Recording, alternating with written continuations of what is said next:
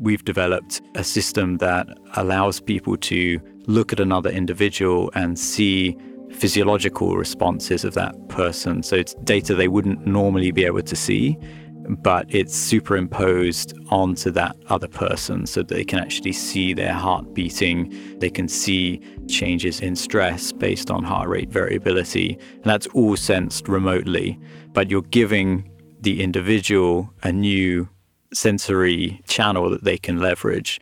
You're listening to the Microsoft Research Podcast, a show that brings you closer to the cutting edge of technology research and the scientists behind it. I'm your host, Gretchen Huizinga.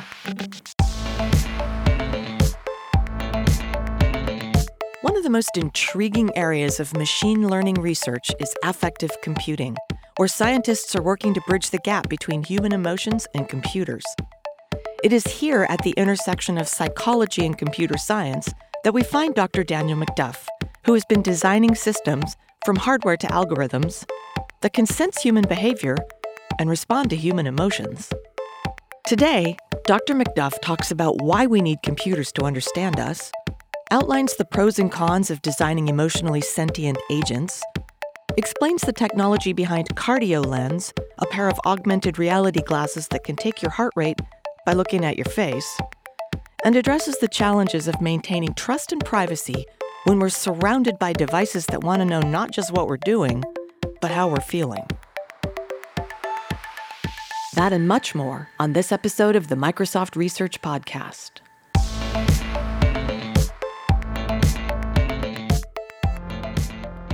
Daniel McDuff, welcome to the show today. Great to have you with it's us. Great to be here. So, you're in human computer interaction, or HCI, and you situate your research at the intersection of computer science and psychology. So, tell us in broad strokes about HCI and what you do. So, the crux of what I do is teaching machines to understand people in a deeper way, and that involves capturing and responding to their emotional state. So, can we design a machine that really understands people, not just what they're saying, but how they're saying it, how they're behaving? And I think that's really fundamental to human computer interaction because so much of what we do as people is nonverbal. It's not described in language.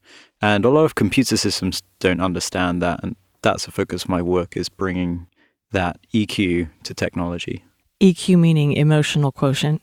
Yeah, that's a sort of somewhat slang term, and it's used frequently to contrast IQ, which is something that technology has a lot of. Technology can answer lots of questions very quickly um, because it has access to all of the information on the internet, but not much technology has EQ. No. Uh, does any? I think we're starting to see the beginning of this. So you see social robots as a great example of systems which have some kind of personality. They can express visually some basic facial expressions on a screen or using sounds or lights. Movies are a great example. So R2D2 is a great example of a system doesn't have a face but can still communicate emotions. Although that's fictional, we are starting to see systems in the real world that kind of behave in a somewhat similar way. That's fascinating. I even think of Wallace and Gromit animation, where Gromit only communicates with his eyes and his eyebrows, and yet you get almost everything that he wants to say through his eyes. Exactly. And we take a lot of inspiration from animations and animators because I study facial expressions. It's magical how some creators can show so much rich emotion just through a facial expression. And as we design systems that recognize those and exhibit them, there's a lot we can learn from that side of the world. I'm intrigued by the field of affective computing, and I understand it aims to bridge the gap between human emotions and computational technology. So, what is affective computing? What does it promise, and what do we need computers to understand us as human beings for? At a high level, affective computing is designing systems that can read, interpret, and respond to human emotion. And that sounds like a daunting task. There's a lot more we need to do in research, but we're starting to see real world systems where this is true. So, systems where they can read facial expressions, for instance, or understand the voice tone of someone, or look at sentiment, for instance, on Facebook posts or Twitter to understand the emotions that are being expressed. And this is kind of where the world is now, but in the future, we can imagine systems that use multimodal data, robotic systems that interact with us in an embodied way that also sense this type of information. And that's kind of the target we're focused on. So, why do you think we need computers to understand us? I think it's fundamental to how we interact as human beings. And so, when we interact with a system that doesn't do those things that we take for granted, it can be off putting. For instance, if a mm-hmm. system doesn't realize that I'm getting frustrated with it, it can be more frustrating. It can even be upsetting.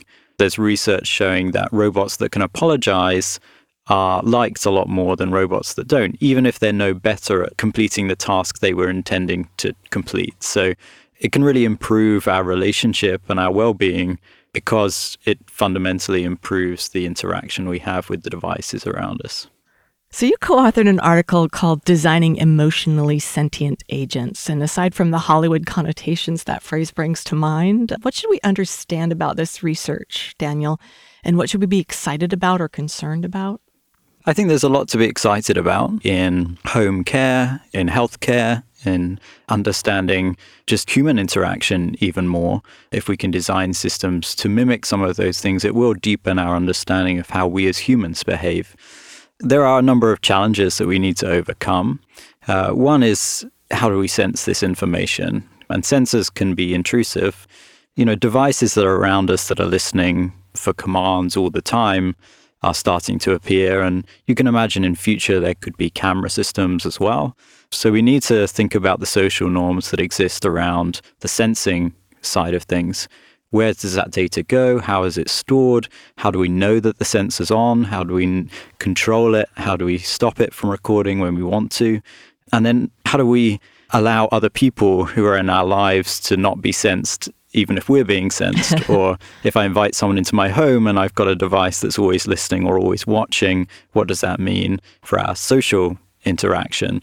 So I think there's some challenges to overcome there, but there's also more philosophical challenges about how much do we teach computers of human emotion? Is it possible for a machine ever to feel emotion? What does that mean? And how should machines express emotion or respond to this information. We definitely don't want to design systems that are manipulative or that make people feel like they're more intelligent than they are. If someone sees a system that appears emotional, they might think, wow, this is really, really intelligent, even if it's only expressing very basic behaviors. And that can be challenging because some of the other abilities of that system might be quite weak. And so people might trust it, even if it can't actually perform accurately the tasks it's trying to do. You're using terms that are interesting. And interesting is a kind of placeholder word for other words that I'm actually thinking, um, like sentient and understanding regarding a machine.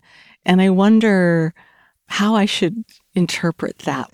What do people like you and your colleagues really believe about what you just addressed? Can a machine ever feel? Can it really understand? Can it become sentient? I think machines are fundamentally different to humans. Machines can recognize some expressions of emotion, they can respond to them. But I don't think that that constitutes feeling an emotion. Feeling an emotion requires experience, it requires a reward and a cost associated with different actions. It's much, much more complex than that. So I don't think machines will ever experience emotion in the way that we do, but they will have many of the sort of fundamental skills that we have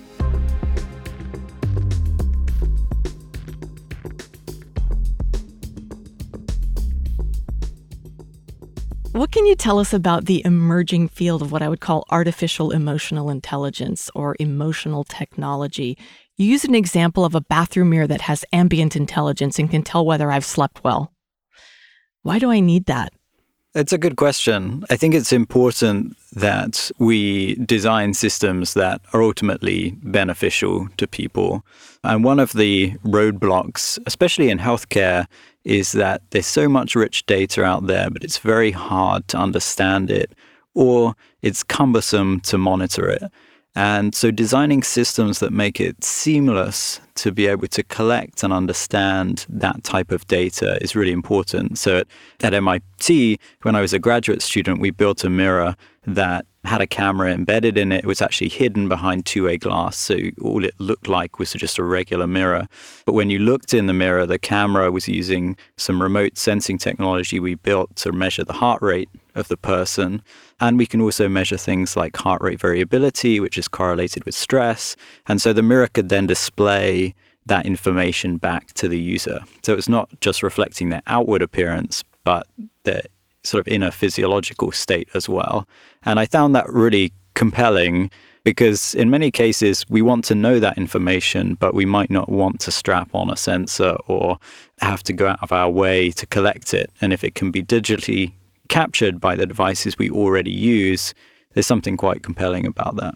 Let's talk about the technical aspects of your work for a bit. Much of it's centered on computer vision technologies and involves webcams and algorithms that aim to understand emotional states. What's the field of computer vision founded on technically, and what new developments are we seeing? So computer vision is exploding. Actually, you know, the past um, 10 years have been some of the most exciting in this domain with the invention of what's commonly called deep learning.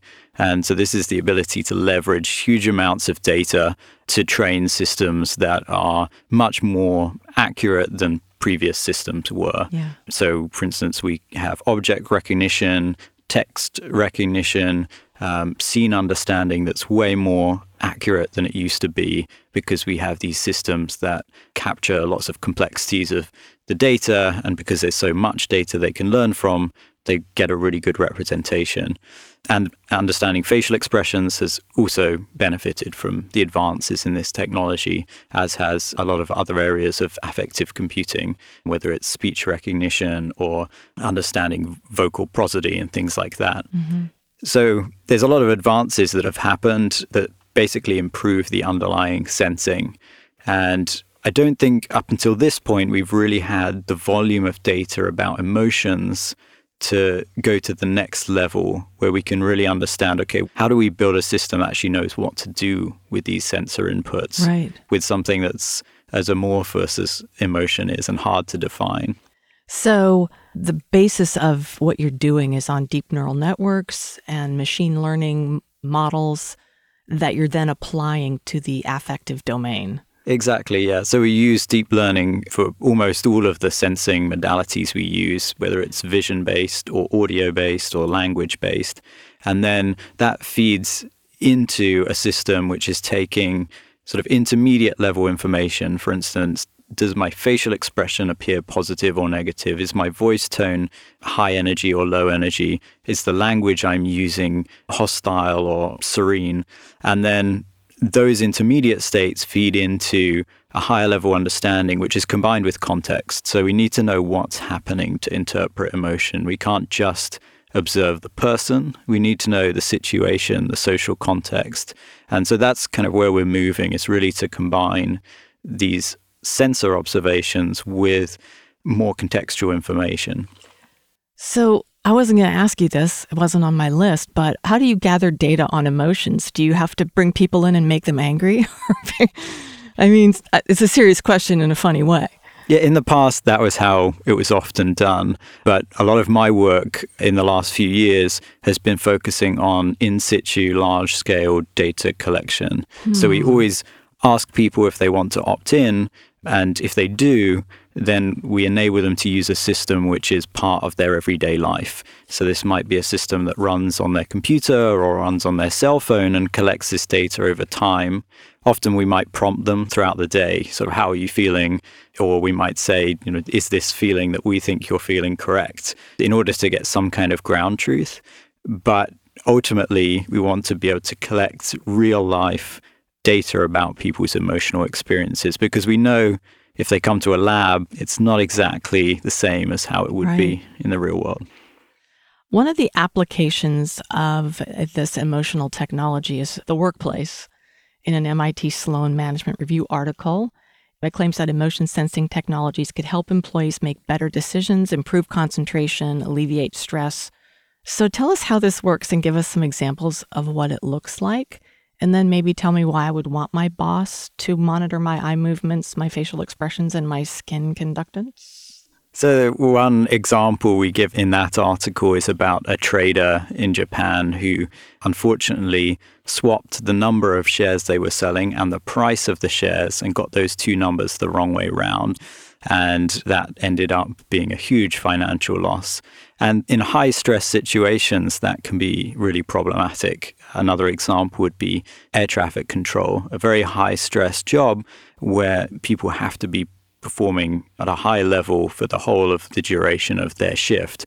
And so, if we can design technology that is able to sense when people are becoming overloaded, too stressed to perform at the level that they need to, we could give them that feedback. So, for individuals, that could be very helpful for knowing when they need to take a break. I myself, in a job, uh, you know, an average day, it would be great if my computer knew when I was in flow and stopped interrupting me with email notifications.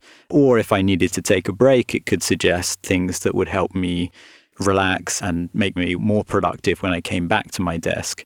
And then I think it will also benefit teams and organizations. Knowing the well being of your company is a really important thing. And we're starting to see the development of really science around organizations and particularly focused on the social component. Social capital is really important and emotion plays a big role in that. Tell me what safeguards a designer or a, a developer might think about so that this technology doesn't become nanny cam in the workplace. That's a really, really important question. And I think as we design this technology, it's important that we design social norms around how they're used. Ultimately, technology will advance. That's somewhat inevitable. But how we use technology and the social norms that we design around it are not inevitable. So, to give an example, one of the practices we follow is always opt in. So, we always make sure that people choose to switch on sensors rather than having it imposed upon them. Another example is, as we mentioned before, allowing people to turn off sensors. And that's really important. that People have that. It increases their trust and comfort with the system a lot. So, these are a couple of examples about kind of social norms we can design around this technology. And I think there are many more that will develop as we kind of advance the technology and think about use cases.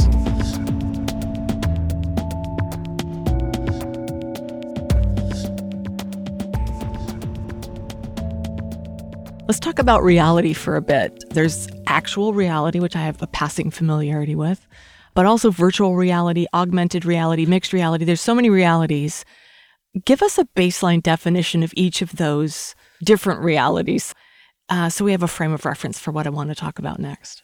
Great. So, virtual reality is a completely alternative environment. So, this is where most people will probably be familiar with virtual reality in terms of the headsets with a screen where all the information that you see is displayed on that screen. Then, augmented reality is usually when you can see the real world, but there's some augmentation of what you see. So, there might be a transparent screen, which is actually displaying certain objects which are superimposed on the real world.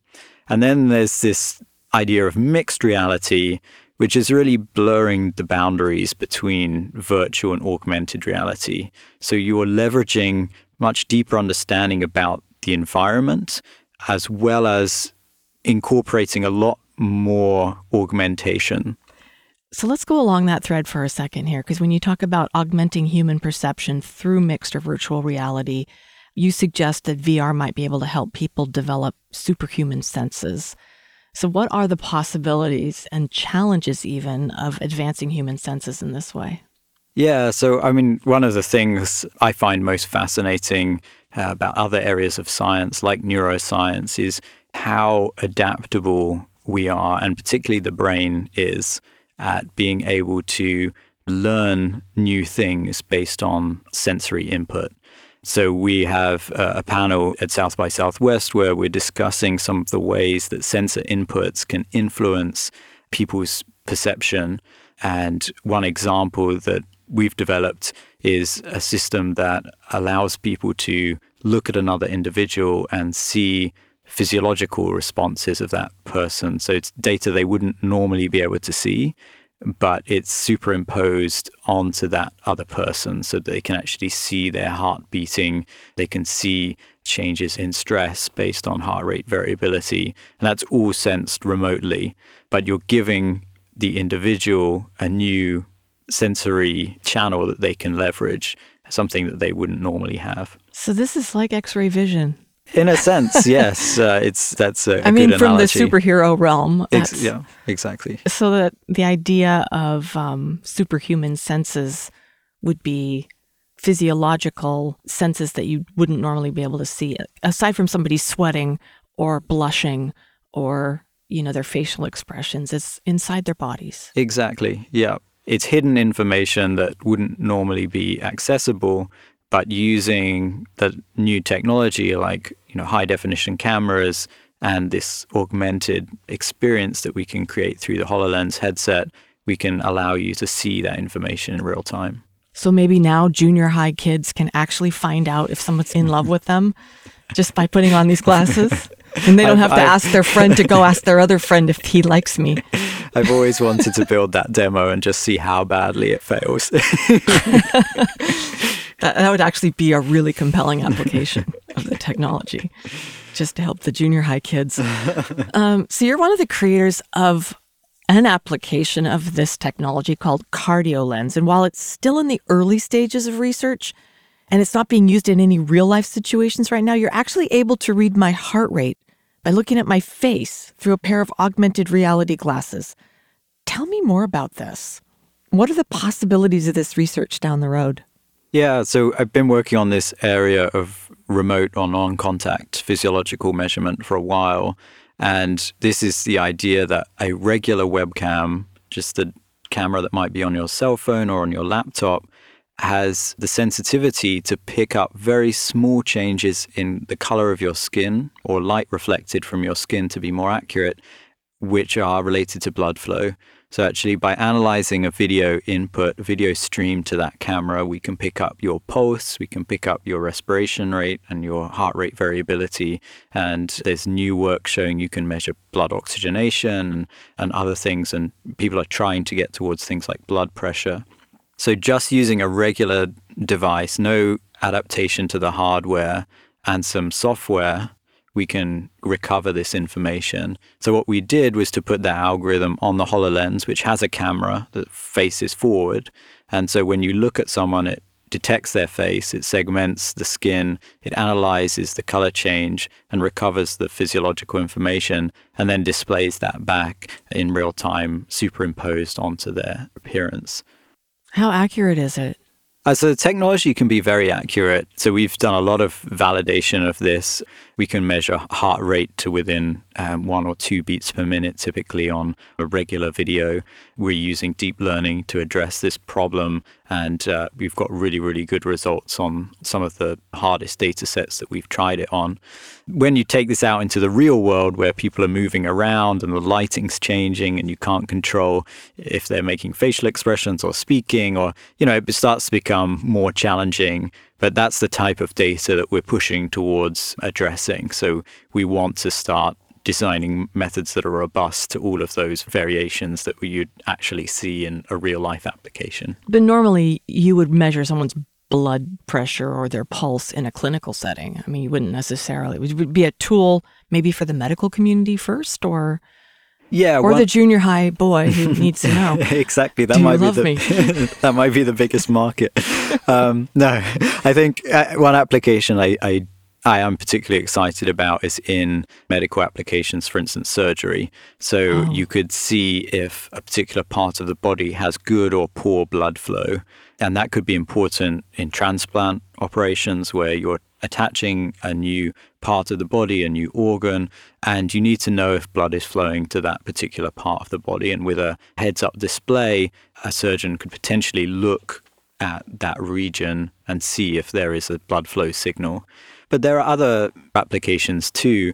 Another example would be, for instance, being able to scan a scene and identify if there's someone who's alive, for instance, in a search and rescue oh, application. And this also works with infrared cameras. So even if it's dark, we can still measure the signal. And, you know, there are other things like baby monitors or in hospital ICU units monitoring physiological information without having to have people wired up to lots of different sensors. We could just use a camera to do that. Every single show, I end up shaking my head. No one can see it happening, but it's like, really? This is happening? I can't believe it. It's amazing.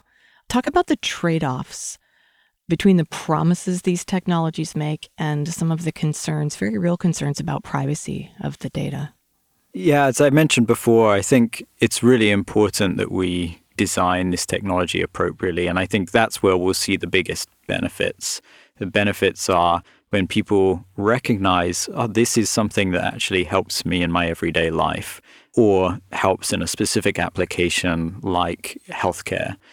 There are definitely big challenges to privacy because a lot of what we need to do to deploy this technology is to be able to sense information longitudinally on a large scale because everyone experiences emotion differently. You can't just take 10 people and train a system on 10 people that will generalize to the whole population. Mm-hmm. And so we do need to overcome that challenge of, you know, how do we make this technology such that people feel comfortable with it, they trust it, and not lead them to feel as though their privacy is violated or that it's too obtrusive. And so I think in design challenges, it's about designing ways for people to be aware that the technology's on, that it's there, what it's measuring, what it's doing with that data.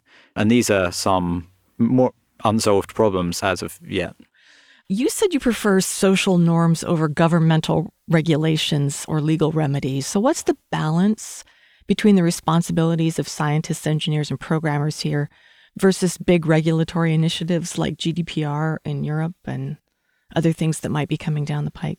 I think both are important, but the reason I prefer focusing on social norms is because as a designer, as an engineer, that's something I can actively influence every day in my job. So I can think about, okay, so I'm going to design this sensor system that people are going to choose to use and capture their emotions, and it's going to create an experience that adapts to how they're feeling.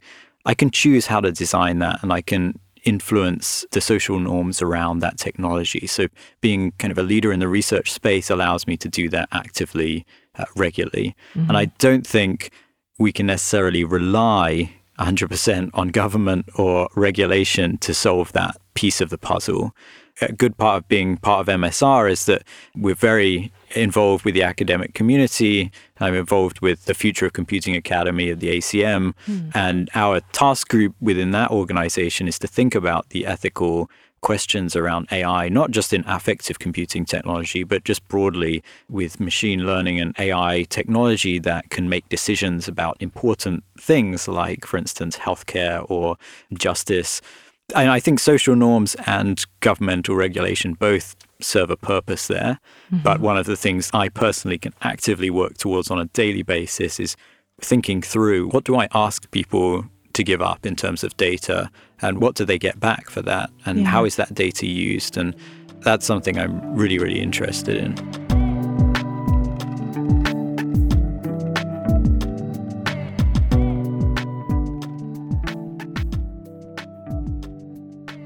Let's talk about you for a second. I'm curious how you got interested in the emotional side of technology and how you ended up at MSR. Who were your influences, your inspirations, your mentors?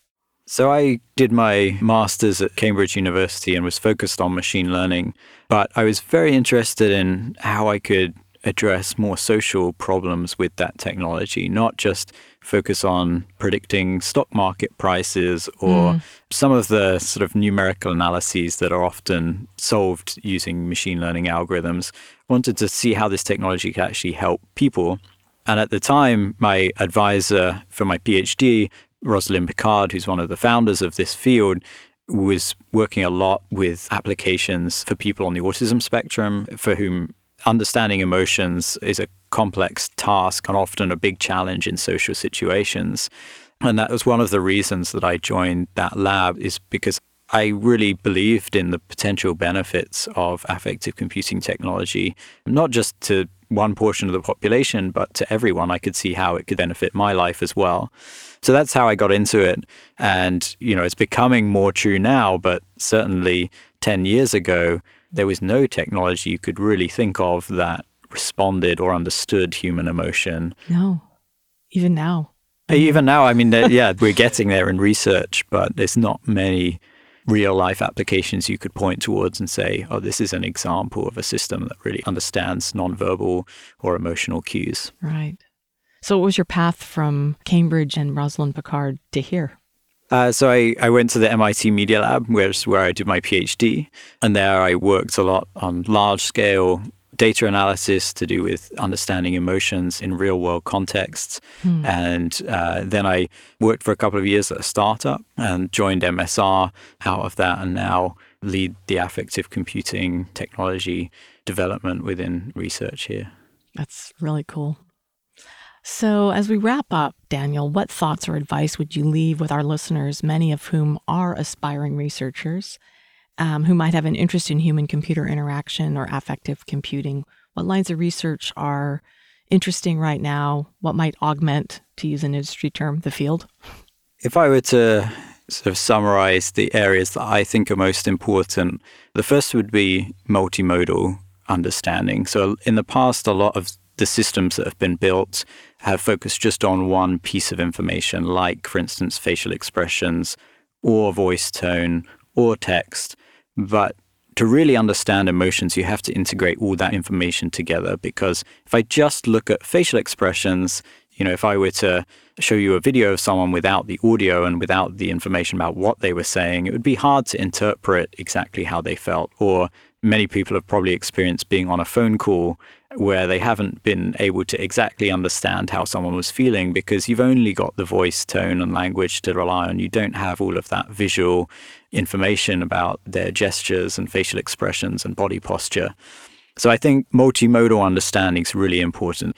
Uh, another area that I'm particularly interested in is something we've touched on already, which is kind of deploying this in the real world. So, how do we take these experiments that have typically been performed in labs in research environments where you bring 10 or 20 people in and you get them to experience a system and you evaluate it, which is fine for controlled studies. But ultimately, if we're going to evaluate the real system and how people actually respond to it in their everyday lives, we need to deploy it. And so that's something we're focused on is really designing things that are so seamless that people can use them without them being a burden. And we can start to mine this data that occurs in everyday contexts. Daniel McDuff, it's been fascinating talking to you. I wish there was more time, but thanks for coming in. Thank you very much. It's a pleasure to be here. To learn more about Dr. Daniel McDuff's work, and find out how machine learning can help you improve your relationship with your computer, visit microsoft.com/research.